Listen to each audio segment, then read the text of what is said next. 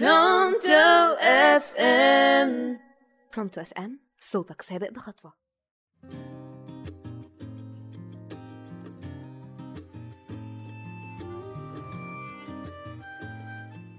أصدقائي وأحبائي معكم منى بيومي في برنامجكم خليك فولاذي مع راديو برونتو اف ام النهاردة هتكلم عن الصمت وأنواعه وهم أربع مواضيع نلتزم فيهم بالصمت وإن الصمت أصلا عبادة.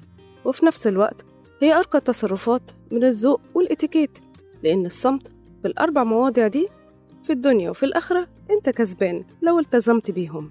وأول حاجة لو حد اتكلم قدامك اسمعه فكر في كلامه اتعلم ما تقطعش وإن في أحد علماء النفس قال إن المقاطعة أثناء الحوار من سموم الحوار بمعنى إنه بيقتل الحوار ويخلي اللي قدامك يتشتت.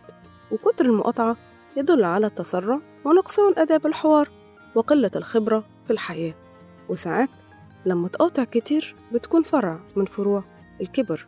بمعنى إنك بتقول اللي قدامك ما عندكش حاجة مفيدة أو مهمة علشان أسمعك وإن الاستماع الجيد مع الصمت بدون مقاطعة يدل على الثقة بالنفس. بالذات لما تكونوا مختلفين مع بعض كأنك بتقوله كلامك ما وترنيش لو حتى كلامك مختلف مع أفكاري. وكمان الصمت أثناء حد بيتكلم بتتعلم لأن نص العلم صمت واستماع والنص الآخر عمل ونشر. علشان كده حد بيتكلم قدامك اسمع وانصت جيدا. تاني حاجة لو ما عندكش إضافة جيدة تضيفها أو تقولها. يعني مثلا حد سألك في موضوع أنت ما تعرفش الإجابة عنها أو مش في تخصصك ما تتكلمش اصمت. أو عاوز تقول حاجة حد قبلك قالها أصمت. خد بالك في شهوة اسمها أنا موجود. عاوز أضيف أي إضافة وخلاص فتبدأ تقول أي كلام متكرر كلام سطحي كلام غلط. في تخصص أنت ما تعرفهوش بس علشان تقول أنا موجود. وهنا لو اتكلمت ولو ما التزمتش بالصمت وما عندكش إضافة مفيدة هيكون ساعتها ندمك. وهيكون أكبر لأن الندم على السكوت أهون بكتير من الندم على الكلام الغلط. على فكرة الصمت أحلى من كلامك اللي مش مفيد. وتالت حالة الغضب. الإنسان لما يكون متعصب بيفقد جزء من عقله والعقل يعني الرباط لأن العقل بيربط تصرفاتك وكلامك عن الغلط. فلو اتكلمت وانت فاقد عقلك لأنك متعصب هتخسر وتغلط.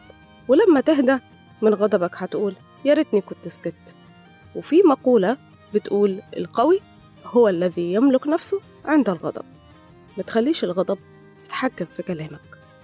والحالة الأخيرة لو الكلام والحوار اللي حواليك فيه معصية.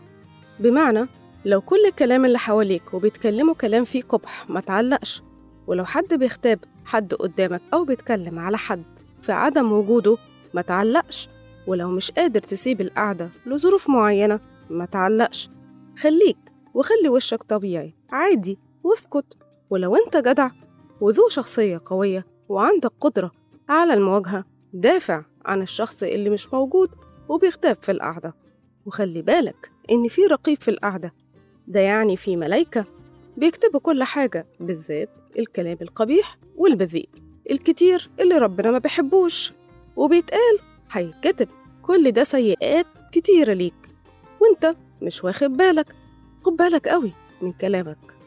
وكمان مش مهم كلام الناس عليك أو على سمعتك لأنهم هيقولوا إنك مش بتاع أباحة. يا بختك لأن سمعتك أهم وأكبر عند ربنا. وهيتكتب لك وهيتقال عليك إنك مؤمن. ومن كان يؤمن بالله واليوم الآخر فليكن خيرا أو ليصمت.